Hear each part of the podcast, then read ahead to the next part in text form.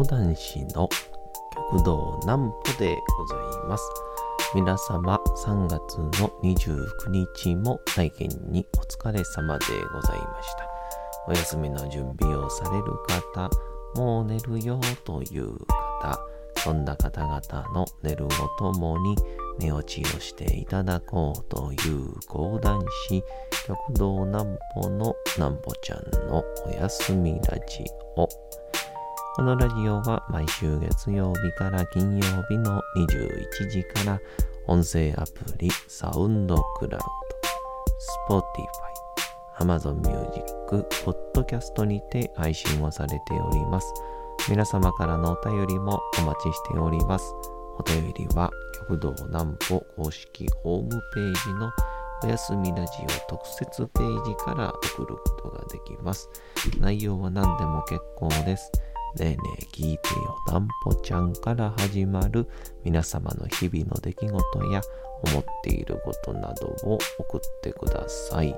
ご希望の方にはなんぽちゃんグッズプレゼントいたしますので、住所、お名前お忘れなくと。あのー、昨日ですかね、えー、ちょっと YouTube の収録が終わってから、えー、いつもサポートしてくれている方と、えー、チラシとか、一緒にやっていただいてる、えー、鏡空子さんとかと、あの、ちょっと軽くご飯だけでも行こうか、みたいな感じで、あの、天狗酒場って、谷町4丁目にね、まあ、チェーン店ですけど、あるんですけど、いや、なんかあのー、メニューがめっちゃ多いわけではないんですけど、めちゃくちゃ行きたくなるんですよね。ちょっとそんな居酒屋の話です。なんぽちゃんの明日は何の日？さて、明日が3月の30日でございます。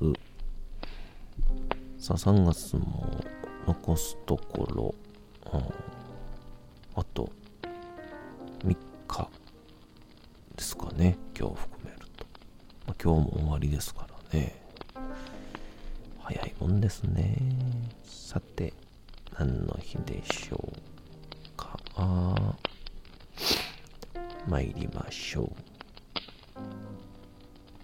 あ、ここに行きましょうか。アメリカがアラスカを買収。1867年3月の30日。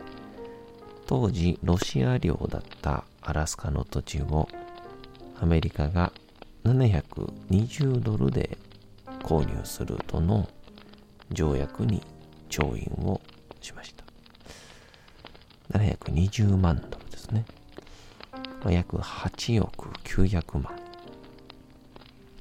アラスカは日本の約4倍の面積があり、アメリカの購入価格は1平方メートルあたりわずか5セントとかなり破格での購入となりましたが、白熊だらけの動物園、何も入らない冷蔵庫と揶揄されるなど、当時のアメリカ国内の評判はすこぶる悪かったぞ。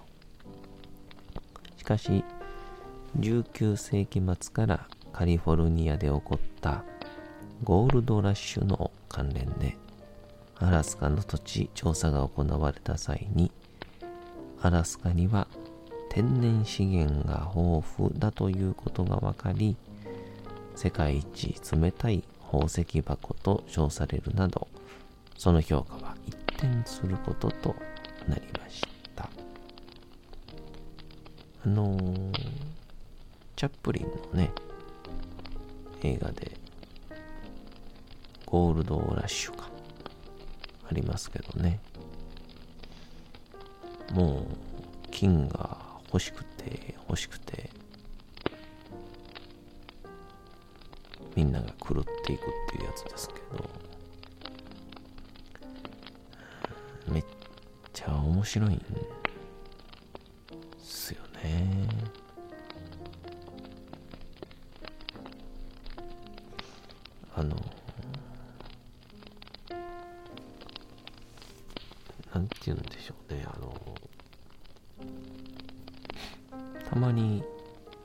僕詳しいことはわかんないんですけどあの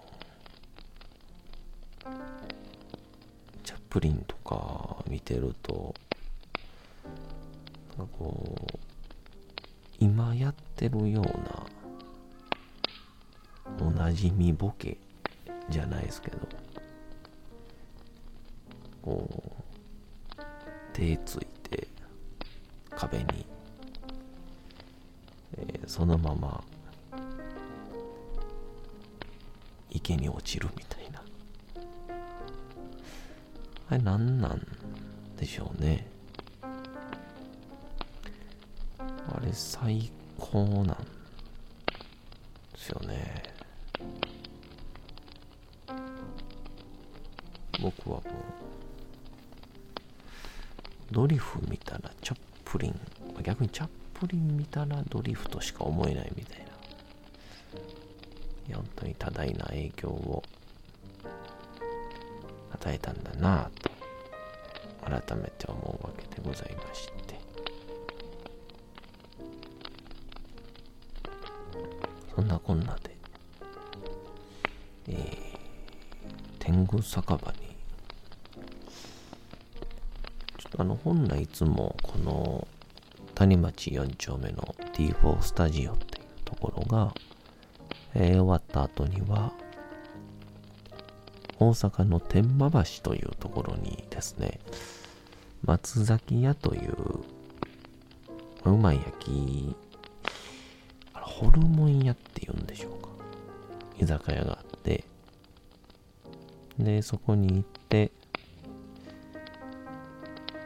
えーたすら飲むというそういう感じやったんですけど。えー、途中まあこういうご時世プラス、まあ、いつもサポートしてくれてる方がちょっとだけ体調を崩しまして。まあ体調を崩すと体力が落ちるっていうので谷町4丁目から天満橋まで歩くと15分ぐらいかかるんですよ。その距離がきついっていうので、えー、やめようやめようっていうのでじゃあ近場にっていう流れでその天狗酒場に入ったんですね。あのー、僕も東京にいる頃に天狗酒場って結構よく行っててで飲みに行っているというよりかは昼のねランチがちゃ安いんですよ。あと、ご飯と味噌汁がおかわりし放題で、で天狗酒場のね、米ね、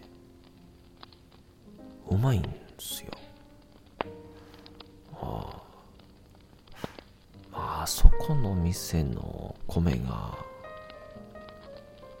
うまいやらまずいやらって言い始めたらおじさんの仲間入りやなと思いますけど。でまあまあ行ってたんですけどこれまた久しぶりに天狗酒場に行くようになりまして、夜なんでおつまみであったりとか焼き鳥とか食べるんですけどこうね全部がめっちゃうまいんですよね。かといって高いわけじゃないんですよ。すごいお手軽価格じゃあそのこれを、えー、東京からとか沖縄からわざわざ食べに来ますかって言ったらほとんどのお店がそうなんですけどそうでもないんですけど、そらくそのチェーン店ならではの企業開発があると思うんですけど、全部が、これ、平均点プラス10点ぐらい。75点から80点みたいな全部叩き出してくるんですよ。で僕が一番はうまいなと思ったのが焼きそばで。なんかやっぱ店とかもちろんあの本域でやってる鉄板焼き屋の焼きそば。の方がそれはもちろんうまいしなんですけどなんか天狗酒場の焼きそばって屋台の焼きそばみたいなんですよ。ってなるとすごくこうね思い出がこう蘇ってくるというかこう夏祭りで食った焼きそばみたいな。でなんか意外と焼き鳥とかもいやもちろん焼き鳥屋で食った方がめちゃくちゃジューシーなのはもちろん分かってるんですけど、なんかね、いくらの、本当に誤解しないでほしいのは、いいと思って表現をするつもりで、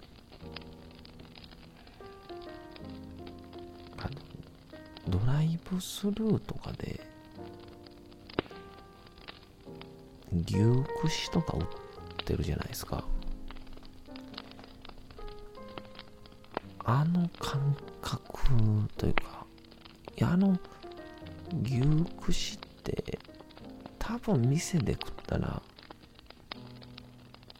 あの一串500円は高いやろってなるんですけど、旅行で気が大きなってんのか、もしくは、あの、この、あの、空気含めて、うまいから買っちゃうのか。で、その、天狗酒場の串を食うと、味と、あの空気感みたいなものがなぜか一瞬頭にふわーって通るんでなんか23割増しでうまいんですよね。いやまあそらチェーン店ですからおそらく、まあ、焼き場とかはね、どうかは別として、もうすでに刺さっている串を焼いてるだけだとは思うんですけど、うまいなぁと思っ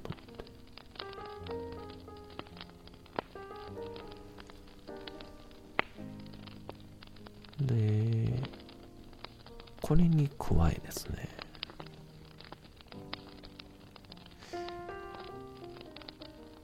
チェーン店ならではの、あの、掛け声とか、えー、チェーン店ならではの、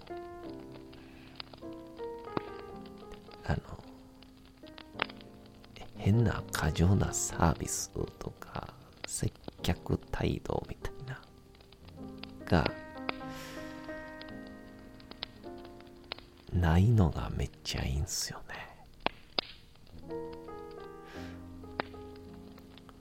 れ極端な例ですけど、あの僕東京の八王子に住んでた頃に、お好み焼き屋でね、ポンポコ亭やったかな。あったんですけど、ポンポコか。注文するとね、はい、豚玉一丁。ポンポコポーンって言うんですけど。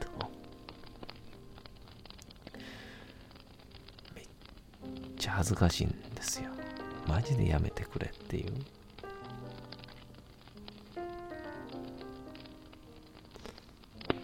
まあその感じまではいかないですけど。お料理いただきました。みたいな。もうあの厨房でやってくれって僕は思っちゃうタイプなんですね。あの、店内が盛り上がると、自然と声が大きくなって、盛り上がって、酒が進むっていうのはこれ間違いなくあると思うんですけど、まあまあそうはなっても、できれば、いただきましたみたいやめてほしいんですね、僕は。個人的なね、意見ですけど。っていう中で、あの、天狗酒場は、何もしない。じゃなんか、ね、T シャツか、うん、ズボン前掛け何かに統一性があるかと言ったら普通のシャツやし。なんかね一休みたいな感じでね。サイコロを振ったらメガハイボール半額とかね。そんなん何もない。といい意味で平均点プラス10点の最高の居酒屋。あでもこれが言うて一番難しいことでもあるんだろうなと思うわけです。あまりにもうますぎたり高級すぎると、まあ、予約取れなかったりハードルが上がるので足が遠のくし安くてクオリティも低いとこれまた人も来ないし平均点プラス10点か5点えー、ふっといて満足できる。僕もそんな講談師になりたいなと思いました。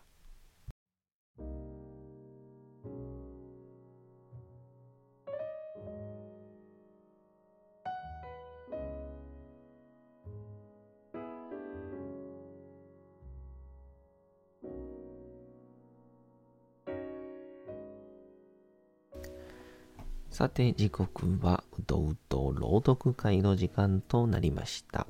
皆様小さい頃眠れなかった時に、お父さん、お母さん、おじいちゃん、おばあちゃん、お世話になっている方に本を読んでもらった思いではないでしょうか？なかなか眠れないという方のお力に寝落ちをしていただければと、毎日様々な物語、小説をお届けしております。さて本日もお読みしますのは小説吉田松陰でございます。なんかこの前、彦坂さんっていうあの、講談散歩一緒にやってる方ですけど、あの方に聞いたら、あの、江戸時代とかには、なんかこう、一杯引っ掛けるみたいな居酒屋みたいなやつってなかったらしいですね。その話はまたいずれか。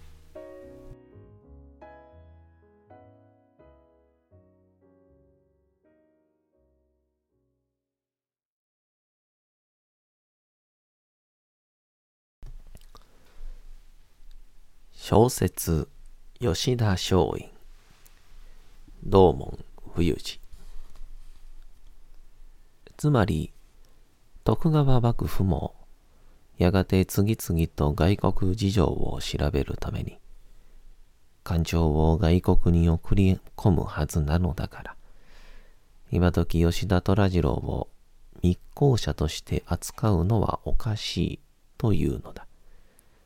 そしてさらにこの説を補強するために、ジョン中浜万次郎も漂流民だったが、今では安倍五郎中によって幕府の英語文書の翻訳者になっているのではないか、と言ったのである。しかしこういうように、たとえそうであっても、顔の皮をひんむくような言われ方をされたのでは、井戸対馬の神も対面を失う。余計悔しい。そのために彼は本来なら島流し程度の刑で済むものを死罪にすべきだなどと多少感情的な休憩を行ったのである。切々と訴えた川地聖官の嘆願は安倍の心を動かした。安倍は、わかった。二人を官店に処そうとうなずいた。川路は感謝をした。老中の安倍正弘は、すぐに町奉行の井戸対馬の神を呼んだ。そして、佐久間昌山と吉田虎次郎の二人を国元において謹慎させよと命じた。井戸は思わず、は？と信じられないような表情で安倍を見返した。納得ができなかった。二人の命を助けるということでございますか。そうだ。普段大間な安倍の目の底が光っている。この件に関しては、これ以上話したくないと言った不機嫌さが現れていた。しかし、井戸は対抗した。取り調べました者一同は、あげて二人を死罪にせよという意見で一致しております。検診は軽すぎます。ご再考ください。いや、謹慎だ。二人を殺すわけにはいかない。彼ら二人はこれからの日本に役立つ。しばらく反省させるだけにとどめる。しかし、そうせよ。珍しく安倍はピシリと言った。柔和な安倍がこういう言い方をするのは、それだけ腹を立てていることを物語る。井戸は黙った。不満だった。井戸は、これでも松代藩、首脳部も納得すまいと思った。